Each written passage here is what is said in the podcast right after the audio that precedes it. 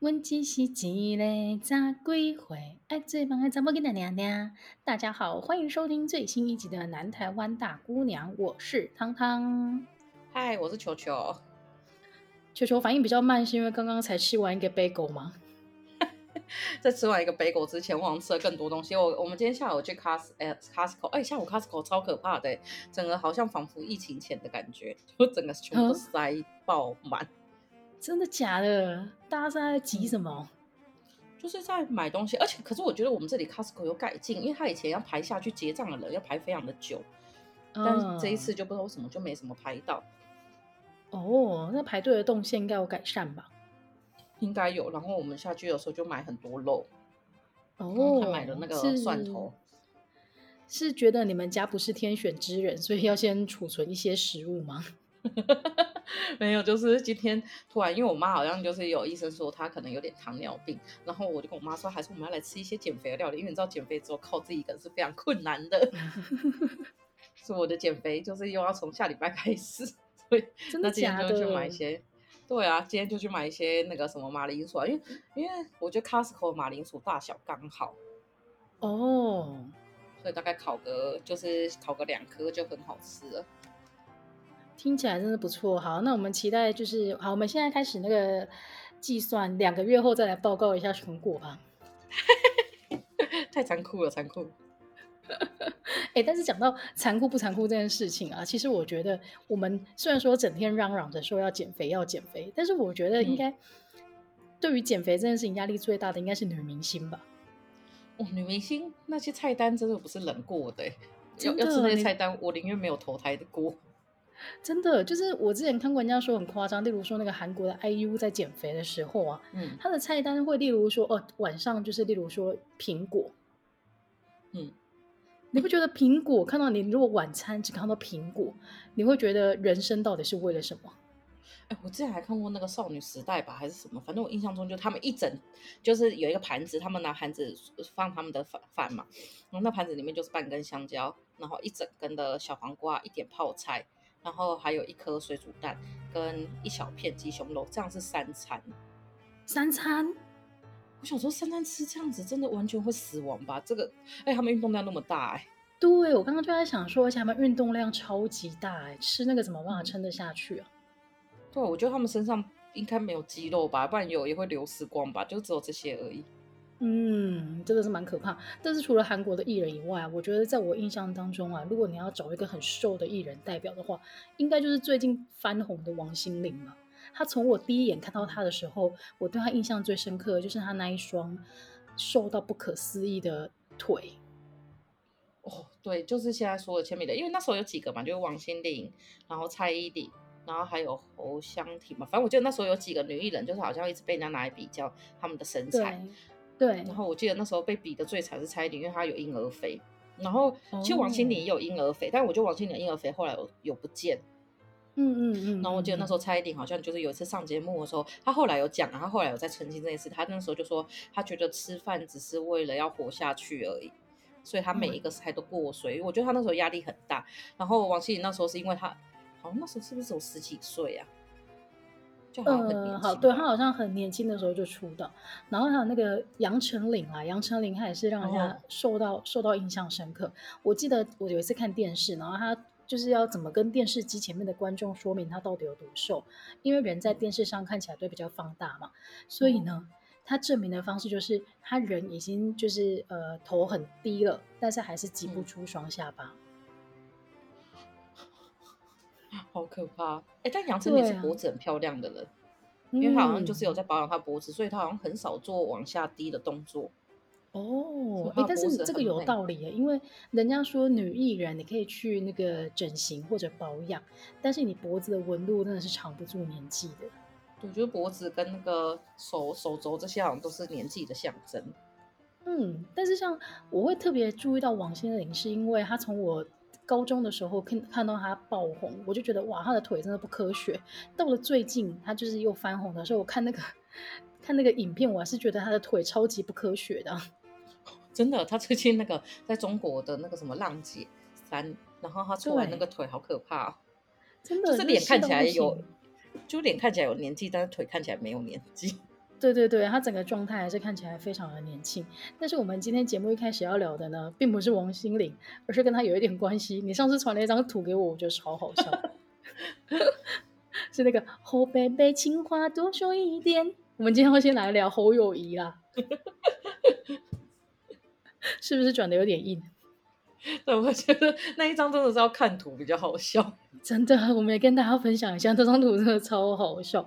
但是侯友谊最近应该觉得不怎么好笑，因为他最近有几个那个被打的点在身上，就是那个很遗憾，那个新北两岁的那个幼童，就是好像是在，对对对，他是打一一九没有办法顺利的沟通到，对不对？对，然后他打以后要要打一九二二。然后又要打一一九，因为一一九二有跟他说你要联络那个地方的卫生局。哦，好吧，因为这件事情发展到目前呢，并还没有一个定论，所以我们会继续观察下去。但是讲到侯友宜啊，其实他在这个事件以前，我都觉得他是一个很奇幻的存在。就是对他之前最大印象，大概就是我我先讲更之前，就在还没有就在高中以前，哎，大学以前，对他的印象就是那个陈静心命，就陈静心的那个案子，因为、哦、因为陈静心这个案子，因为他大部分都是在双北流窜，所以那个时候对台北来讲，其实影响很大，尤其是我们这种就是小孩子又是女生，就是你真的会很怕他有一天闯进你家，嗯、然后就是杀人放火跟强奸，然后后来就是、啊、那时候好像就是他去那个。南非五官那边吧，所以在台北那个时候啊，我说以双北来讲，那时候对谢长廷印象很差，因为就是他帮陈进兴辩护，然后侯友谊是英雄，因为他进去帮大家，嗯、这是一个。然后后来上了大学以后，我觉得是因为开始对社会学跟过去的历史有了解，就会知道邓郑南龙事件嘛，因为那时候他就自焚，然后跟侯友谊也有关，这是在前面啦。然后后面的话，对他最有印象就是大概是。后来，因为台北健康幼儿园，就是他那时候他小孩子在里面就是烧死，所以就是对他有印象就这三个、嗯、啊。但现在就是因为是我们的县长，哎，不是县 长，新北市长，县市都很你们你们不是合并，你们是升格，升格都已经这么久的时间了，还是改口不了哎、欸。对，真的很难呢。因为之前台北县也就觉得算了，新北市有一种就是好像是台北市的，就是外资卫星城市，对呀、啊。哎、欸，但是讲到侯友谊啊，我今天又很很有趣的发现，他呢是一九五七年六月七号出生的，又是一个双子座的政治人物。哎，哎，双子座真的很会成为政治人物吧？你想韩国语，你想想看，朱立伦是不是新北市都特别喜欢让双子座的人当市长？靠腰，那我是不是要出来选新北市长？哎、欸，你可以耶，然后证件就是证件就是。发展八加九，政见就是每年每年双子座在水逆的时候，大家就要休假。我觉得事办就整个市政会不安，真的真的。然后侯友谊除了他是双子座的以外啊，其实他刚刚九就有提到，大家对他的印象就是他是从那个警界出身，应该算是最成功的从警界出身的政治人物了吧？应该是因为他应该是爬很高的。对，然后他一路以来，其实我们等一下会跟他分享他的成名路，你会觉得这个人好像就是，如果你有这番经历的话，你要没有全国的知名度也蛮困难的。然后一路他就是从那个什么哦，警政署长啊，然后变成那个警大的校长，然后最近就是那个新北市的市长嘛。但是我很惊讶哎，原来他是二零一八年才当选的，我怎么有一种他已经当了很久很久市长的感觉？没有啦，他这这样朱立伦会哭哎。真的吗？可是我真的，可是你作为一个新北市民，你不觉得他好像已经存在很久了吗？我觉得不会，就是因为新北市，就是我只会觉得说，因为身为一个非国民党的支持者，我只会觉得新北市好几次的市长，我投票好像都投去水里面的感觉，所以也不会觉得 他他，我觉得大概就是跟大家在。台南的心情是一样的，就是非民进党的在台南的心情应该跟我的心情是一样的哦。因为新北市是不是在苏贞昌以后就就没有再是非蓝营的市长过？对啊，而且我觉得大家会觉得他当很久，是因为我们前面有几任就是比较有点好笑啊，比如说像那个就是周锡玮，大家应该上山打老虎，对对对，然后朱立伦，因为朱立伦当很久，然后他又有很多的。点都是好像很好笑的，所以大家可能就觉得说，就对他有这个印象，然后再来就侯友谊。所以其实他其实当没有很久，但是他的新闻量我觉得很高，就是比之前还、对，其实我这边就想问一下球球，就是你这个新北市民对他的看法是什么？我觉得他就是一个很厉害的人诶，就是像他跟朱立伦，应该说朱立伦其实他是一个非常会利用媒体关系的人，就我投很多的资源在媒体上。可是因为朱立伦有点是、嗯、他那时候投了投八年以后，然后侯友宜现在就有种在收成的感觉，就是他们就用同样的方式去，所以像比如说我们不管去参加什么活动，侯友宜来的时候，可能整个一一一电视啊、苹果就会有一群人一起来，就是等于是合作的。然后像我新庄这边，新庄三总那边要盖一个第二型的办公室。那个也是直接有东升进驻了，嗯，所以他的媒体关系非常的好。所以从朱立伦开始到侯友宜，就是你只要离开新北，你只要没有离开新北市，你在这个市里面你看不到任何他们的坏消息，就连网络也会被挡，就是你在网络上也很难跳出他们的不好的消息。我那时候是在台北市工作。嗯，然后再回到新北市的时候，就有这种，哎，就为什么没有任何的负面新闻？但我觉得一个是这样子，一个是说，因为新北人，其实我觉得大家都很关心，就是安全跟治安嘛。然后新北其实治安不是很好，这个是大家的印象。但现在是真的是 三重的加九。对，但是现在就是不知道为什么，就你会觉得这里的治安好像也没有不好，就是好像一切有点归于平常的感觉。所以 我觉得以整体来讲，然后再加上就是国民党说我人都那么蠢的情况下，你就会觉得新北市就是有种 出类拔萃的感觉。哎、欸，但是你刚刚讲到一个重点，就是其实啊，我以一个外县市的人来看啊，除了就是侯友谊长跟我爸长得很像这件事情以 外，我就想。哎、欸，真的超反的。但是其实我爸很不喜欢人家讲这件事情，因为他本身是那个 浓厚的那个绿营色彩的人士。但是我有时候，我从很久以前就想说，我觉得你爸跟侯友宜长得有够像，真的。但是我有时候看电视也觉得，天哪，我爸怎么跟侯友宜可以长得这么像啊？但是除了这件事情以外啊，我觉得跟其他国民党的政治人物比起来啊，他就是一个比较正常，然后不会说错话的人。对，我觉得他。知深知少做多做少哎，少说多做的道理。对，就是你干脆就不要表态，因为有很多那种你会觉得那个根本就是陷阱题的题目，然后媒体拿去问，例如说蓝营的很多政治人物，他们就会回答一些真的上得了头版的的回答。但是侯友谊他就是会讲出一些正常人会讲的话，所以他就或者是他会打不到他哎。对，或者他选择就不讲话，所以你就觉得，我觉得我对他的感觉就是，我、哦、国民党现在，我觉得一定有一些派系是跟他不合的，但是不敢打他，因为他声望真的超高，应该是，我觉得应该是除了韩国瑜以外，国民党目前号召力最高的人吧。如果真的要找群众支持的话，如果以正面来讲的话，我觉得他有赢过之前的朱立伦，因为朱立伦在我觉得在新北没有那么正面。对，因为朱立伦其实他到了后期啊，他他。第一方面是他只要出现，人家就会酸他都是来剪彩的，然后对他是剪彩的王。然后第二点就是因为他真的就没有做好做满，然后就跑去当那个候那个总统候选人了。但是算我之前有笑过朱立伦三环三线梦里实现啊，但是因为我自从我是在类似的公共工程的地方工作以后，我真的是要跟大家真的是澄清一件事情，就是呢，因为动土是需要看时辰的，然后以及就是。有时候是要看执政者，因为他们想要在自己的那个界里面就是动土，所以说呢，有时候真的动土到开工，其实可能隔个半年都有可能。所以当时他动完土，已经剪完彩了，动土完后，然后不是被催了，里面都没有动工吗？这个是有可能发生的。所以现在想想，那时候笑他真是，只有这点是笑错，剩下我觉得他都该死，因为他确实就没有在做这种事。有啦，他至少就是维持住你们这个新北市的那个、啊、全国知名度啊，然后每天都会曝光啊。侯友谊现在也在帮我们维持全国知名度，而且我自己觉得、啊、没有人赢得过侯友谊。就现在我觉得，就算民进党，哎，就算侯友谊今天说他以前烧杀掳掠，我觉得都没有办法影响到他。我不知道为什么，我觉得在新北市无坚不摧了。他，我觉得他不止在新北市无坚不摧啊，他现在的状态是，就算他宣布他要参选台北市长，应该都会当选。可是我觉得他不太有台北市的范。你的意思就是要像要像蒋万安那一种吗？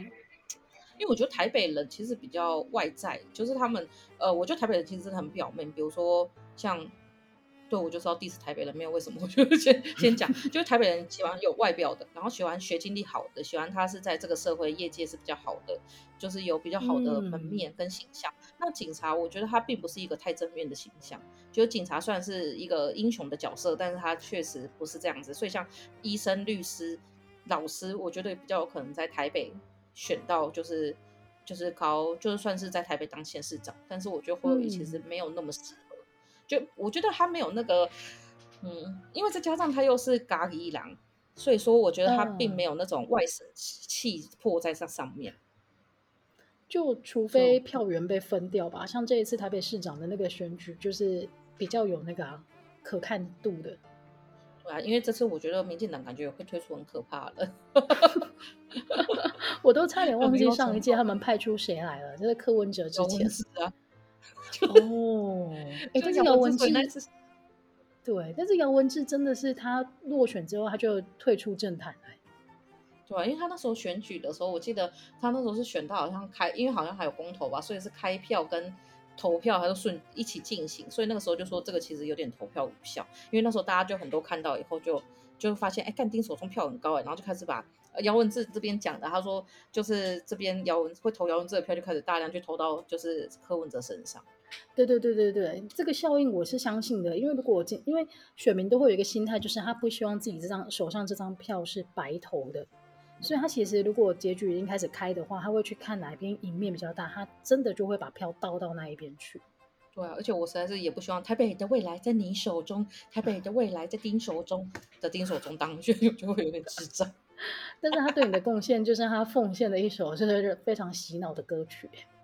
侯友谊现在也是啊，也是奉献了一首洗脑歌曲。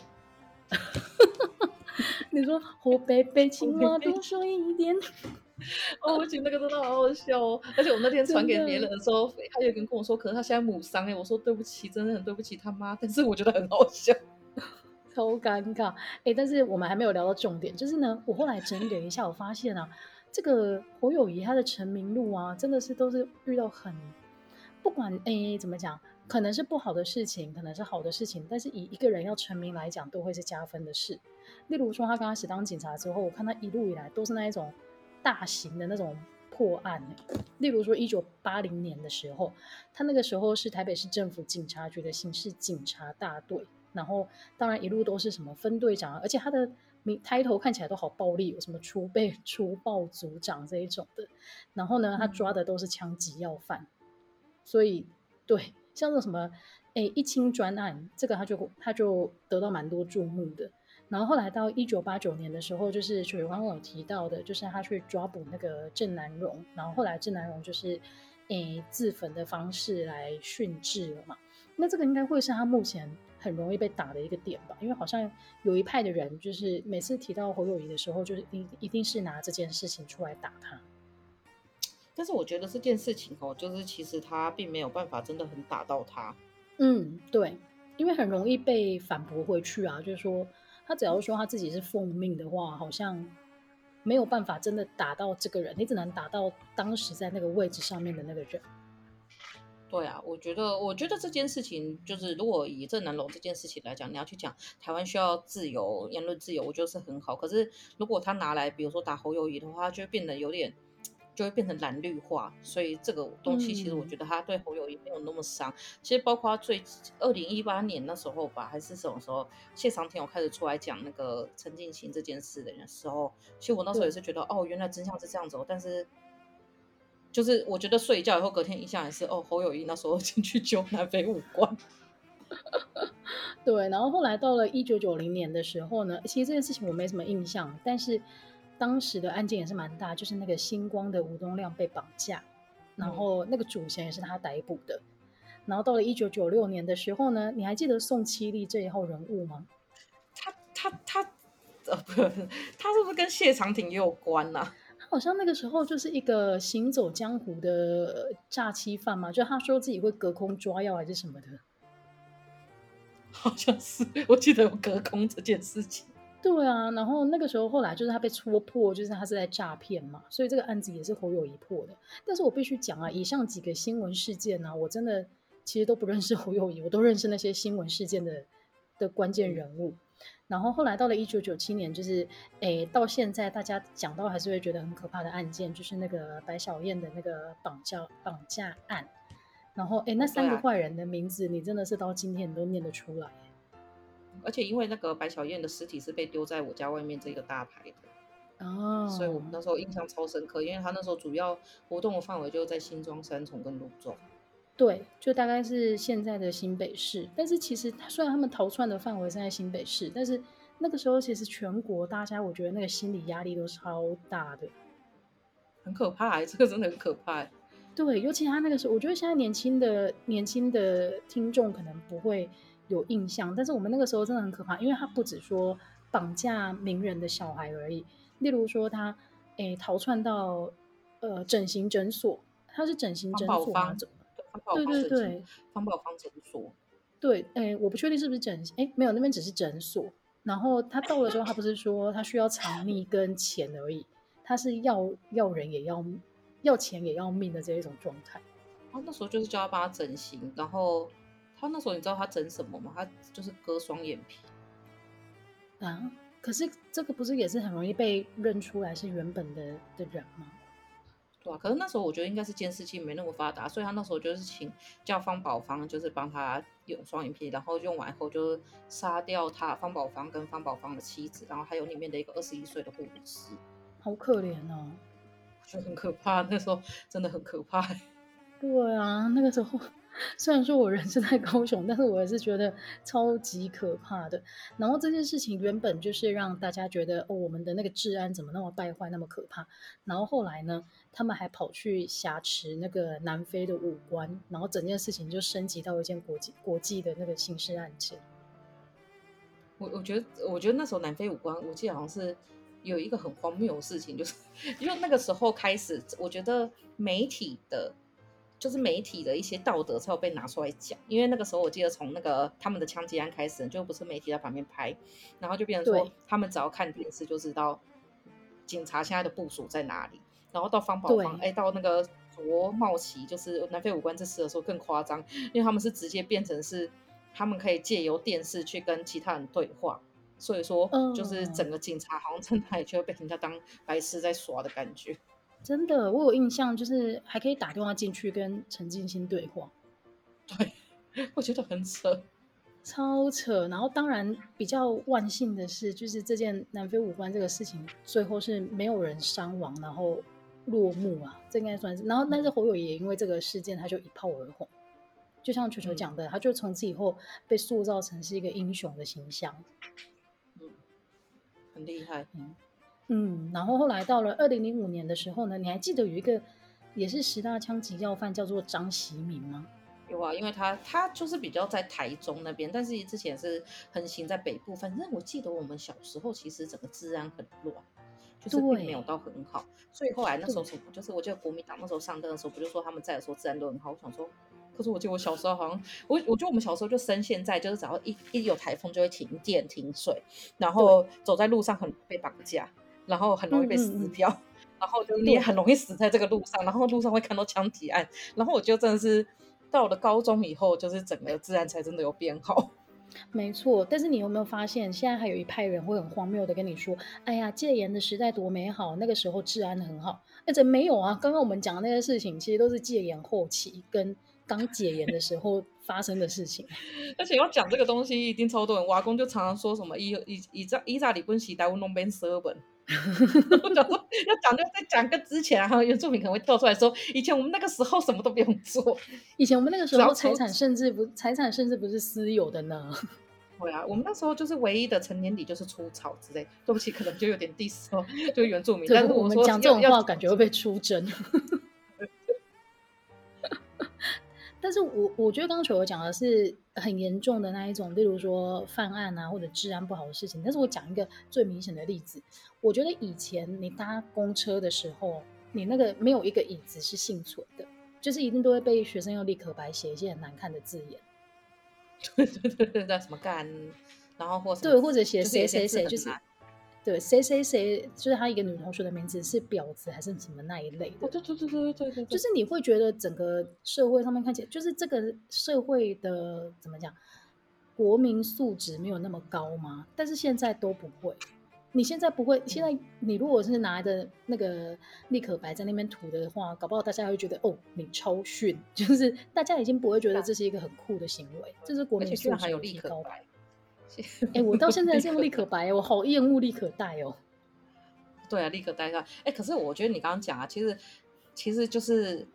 我觉得应该说侯友谊他真的是有点提供啊，因为你刚刚讲的这些东西，虽然它都是一个一个案件，可是这些案件都非常的大。因为第一个就是说那时候就是解严后最有名的就是疫情专案，就解严前后，嗯、因为疫情专案那时候杀掉了非常多的，就是就解决了非常多的黑道。那疫情专案的起头是江南案。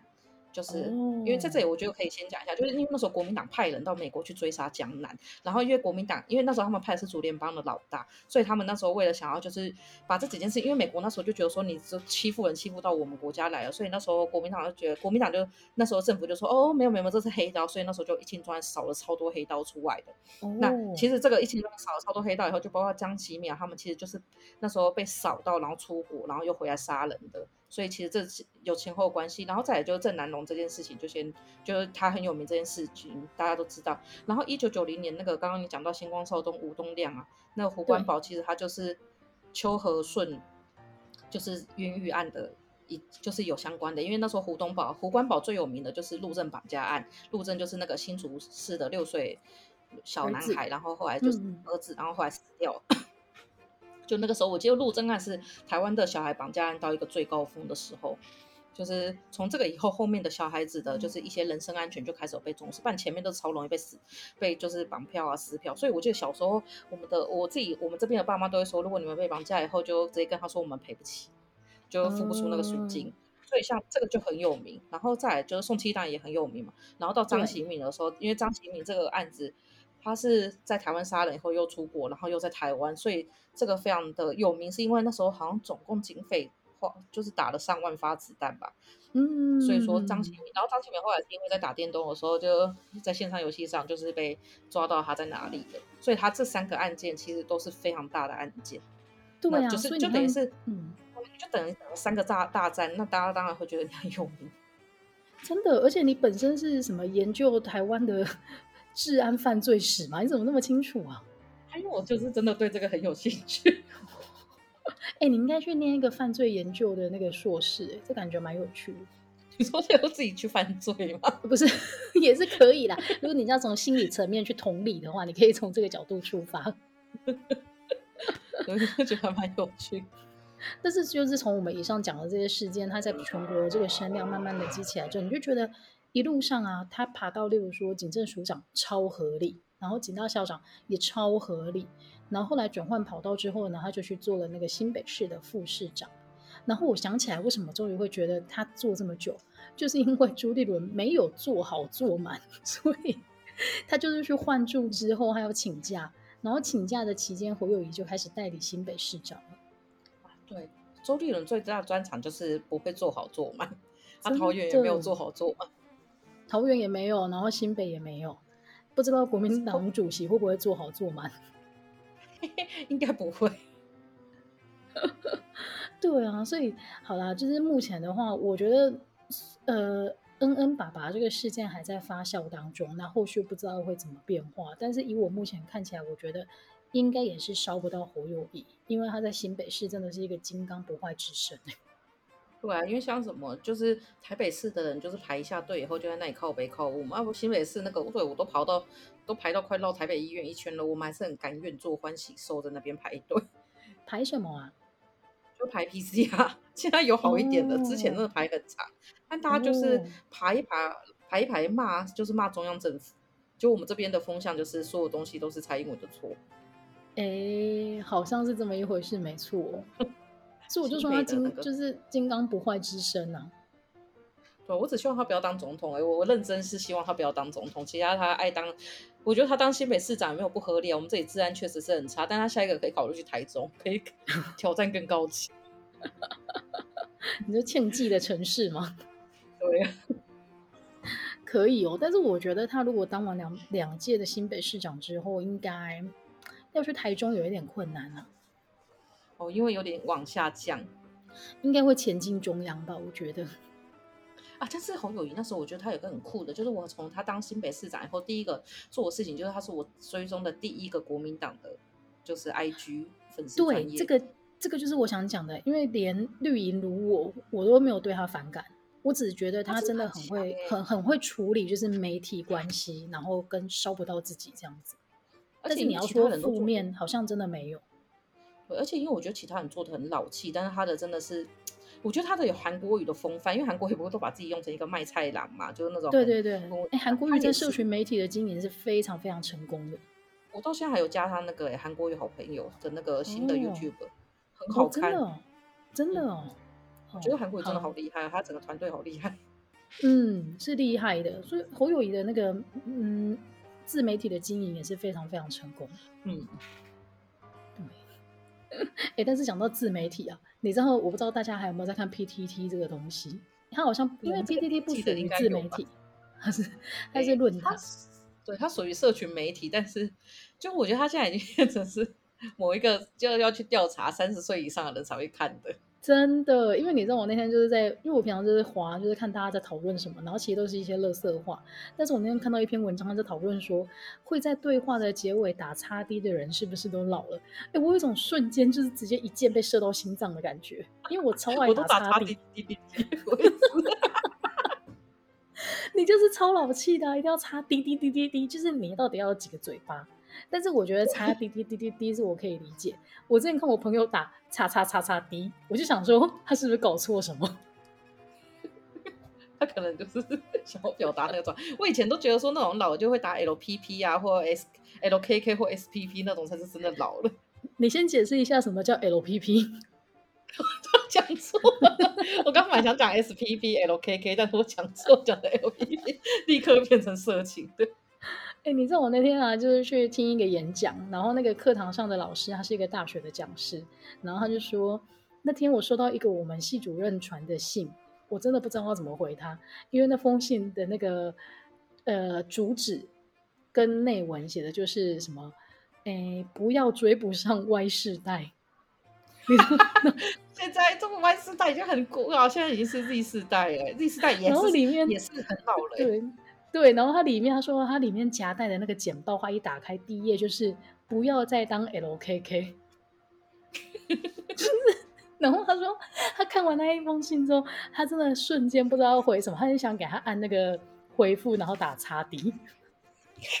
你知道我妹之前讲过一个，我妹现在还是二十几岁，她有一天跟我说，她就说我我后来想到一件事情，只要这个东西呢开始在老人界呢流行起来，那个东西就怂掉了，好严重哦。所以我们现在在聊的东西都已经怂掉了，因为我们就是会对话的时候打叉 D 的人。你知道我之前接受一个采访，就是文字采访，然后他就说，请分析 Z 世代。然后我想说，干 Z 世代是什么？我还上网去查，什么世代啊？Z 世代。哦，Z 世代我也不知道是什么。都用完了，后面怎么办？还有阿尔法跟贝塔，就是靠背啊。我们是那个 Omicron 世代啊，因为我本身感染的就是 Omicron 病毒。没有，他们没有这样讲，他们就在这样讲。我们还是 Y 世代，我们就是那个为了、哦、你存在有什么期待的那个 Y 世代。哦天哪，好有年代感哦！你现在讲，我才想到他歌词里面有讲到 Y 世代，而且在前面那个 rap 里面就有讲到 Y 世代，好丢脸！你知道前天有一个超嗯。你哦，我先讲哦。前几天我也是，我也是上课，然后就听到那个功课老师超好笑，他就说，反正他就讲，你知道公文是一个超无聊的东西，然后因为他写了一个部落格，然后说我每天平均有五千人次的浏览，我想说哦好啊，干我屁事。然后他就说，可是呢，碰他没有讲 Pornhub，他就说，可是色情网站呢，半小时就有五千人次的浏览，我觉得我还是输他。我想说不会有人看公文高潮，然后中间讲了超多很老的东西，他说像。像有人在上面写“鲁蛇”，鲁蛇是什么？是鲁国的蛇吗？我想说，干你才是白，你才是鲁国的蛇。谁会知道鲁国的蛇？鲁蛇也已经很旧了，哎。对，他就说像这种太新的东西，没有人知道。我想说，现在讲鲁蛇才真的会被人家笑。现在 就是他们就是躺平族了，真的哎，这真的是哇，年代感都出来了。但是啊，我必须说，像那个你呃，怎么讲？歌词它真的很容易暴露出年龄，就像你记得那个林依晨有一首歌叫《孤单北半球》，然后 它里面就有唱出一给你的照片，我就想说哇，你现在会说一给你的照片吗？他想表达应该是我一没有给你的照片。那你知道那个那个刘德华有首歌叫做 I C Q 你留言。有我有印象，我觉得好羞耻。但是我本身没有参加到 ICQ 那个那个风潮。你要先传一下吗？你笑的很夸张。有首歌好像也是有唱到 N M S N，那个整个消失 MSN 是那个啦，五月天跟陈绮贞的那个私奔到月球，然后他们的那个，对对对，他们的配乐一开始就是噔噔，就是现在已经没有人知道那是什么音乐了。对 对，现在大家知道应该是噔噔。那是什么？Online 是不是？对啊。哦。Line Line，天哪！如果现在有歌词写到 Line 的，以后一定会被笑。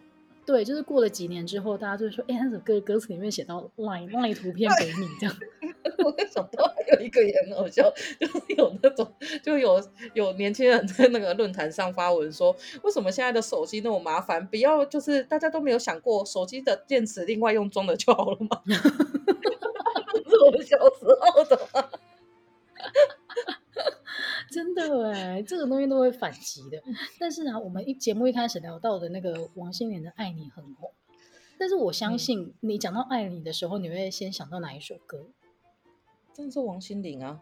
哦，但是我知道 Kimberly 也有，就是对，这样爱你爱你，好唱不上去是不是？对，我觉得比我们小可能几岁的人，第一个反应应该会是那个 Kimberly 的《爱你》，就像是那个之前不是有一次瓜吉，就是说他跟他们里面的一个叫君红聊天，聊到娃娃，他就说对这次他们就是很期待去金曲奖看娃娃金志娟，然后然后然后另外一个人就说是魏如萱，哎、欸，真的第一个反应就是这个。还有还有，问你，如果讲到道明寺，嗯、你会想到谁？道明寺言承旭啊，哦，我也是想到言承旭，但是我跟你讲哦，如果你是比我们小的人，他可能就是会想到新的，我不知道中国后来有翻拍那个道明寺是谁演的，但是要不然的话，可能就是想 到他可能就是想到李敏镐吧？为什么是李敏镐？李敏镐演韩版的啊？对啊，我想说应该也会只会想到那个吧？看我忘记了，我死定了。好，没有。你说那个松本润？对对对，松本润也是有点点年代感。然后还有一个，我想到那个上次我跟我表弟哎表妹在聊天的时候，很久以前的啦。然后他就说：“哦，我我喜欢那个 CNBLUE。”你会想到谁？哎，那个男主角叫什么名字啊？男不是男主角，那个比较有名的那个，就郑容和那个 CNBLUE 那个团体。我跟你讲，那个时候，嗯。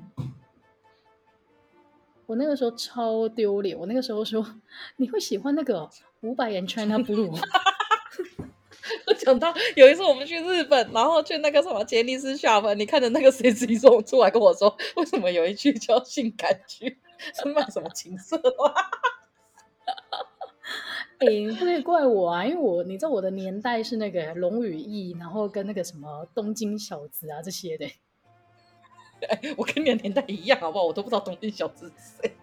没有，因为我是国中的时候迷杰尼斯，你是大学以后啊，所以当然那个团体团体不一样的嘛。然后另外还有那个 讲到选秀节目，你会想到谁？哪一个节目？节目？超级星光大道。你真的年代感好重哦。人家现在是那个好好，我还没有讲到五等奖已经很好了，五等奖。人人家现在是那个 Produce 一零一吧。我说什么创造一零一？对啊，森林之王不行。森林之王也可以耶，森林之王也是年轻，但是第一个反应真的都是超级星光大道。而且因为我记得那时候台湾有一阵子已经没什么好看了，然后超级星光大道真的是有一种出来就突然出来，然后你就说哇，对对对，好好看，就是你会期待这个综艺节目每个礼拜更新。嗯，对，然后还有那个周杰伦的老歌，你会想到什么？周杰伦每首歌我觉得都很新。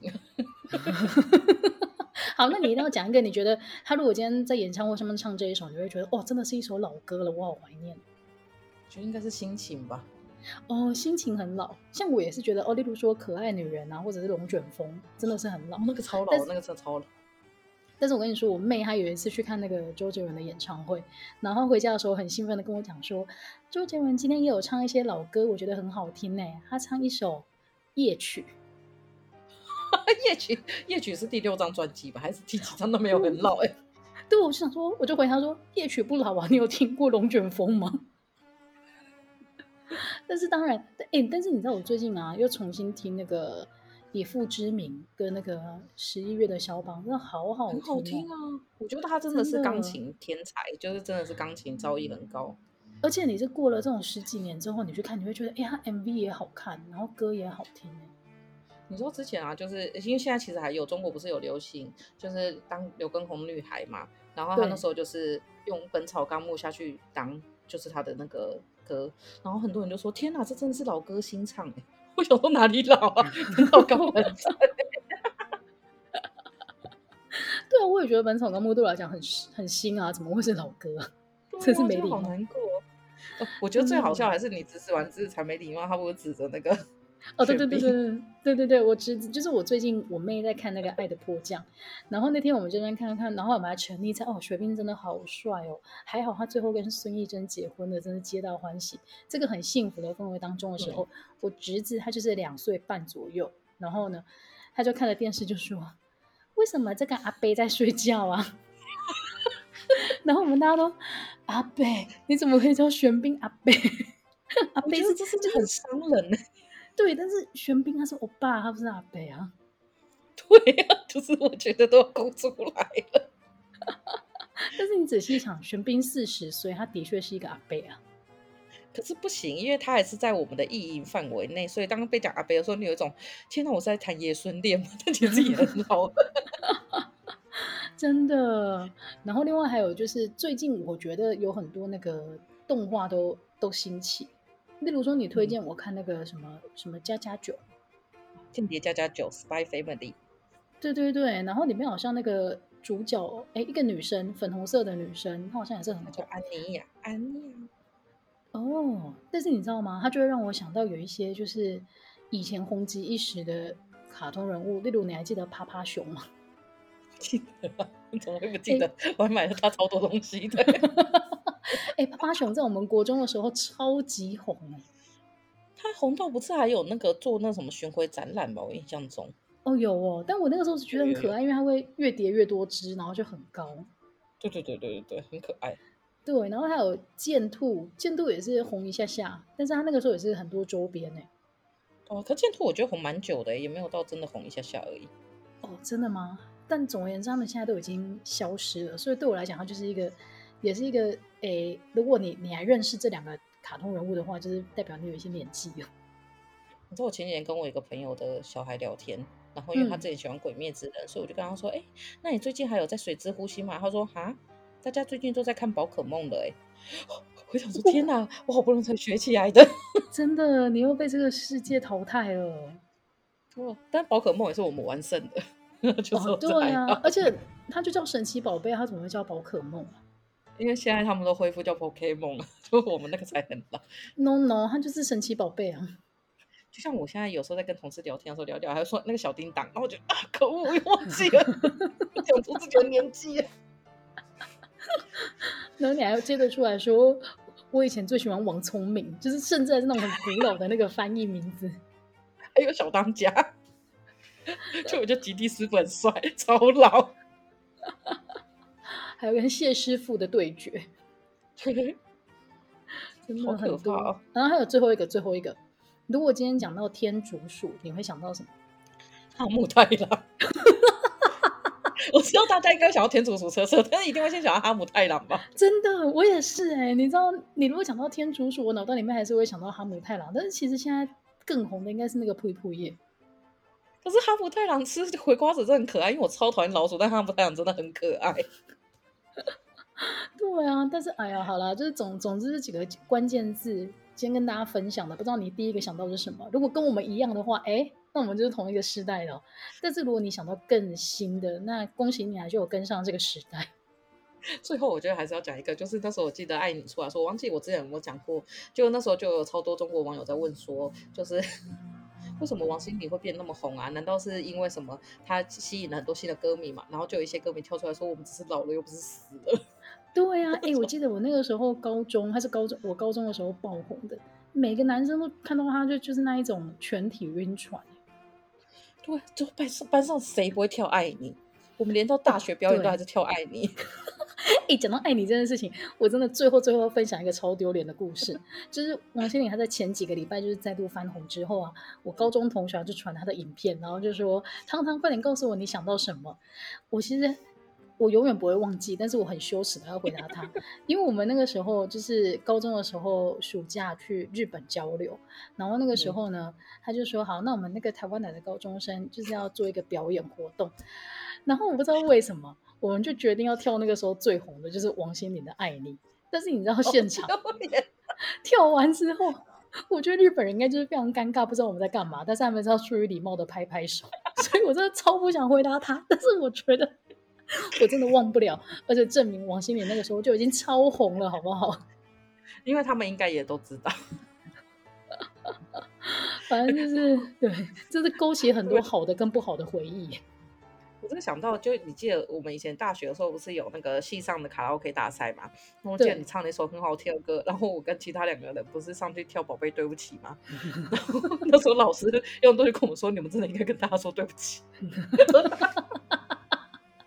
为什么要带来奇怪的表演？日本人那时候心里应该也是想说，你们真的不能说爱你，你们真的叫对不起你。好啦好啦，啊！如果你还没看过王心凌的影片的话，赶快去看一下，我觉得真的还是蛮可爱的。到今天还有，前面还有王少伟的那个悠悠，Sandy Baby，我是王力宏。如果你突然打了个喷嚏，那可能就是 COVID nineteen。嗯，好哦，那我们今天节目最后很谢谢球球带来精彩美妙的歌声。我们今天节目就到这边了，大家拜拜，拜拜。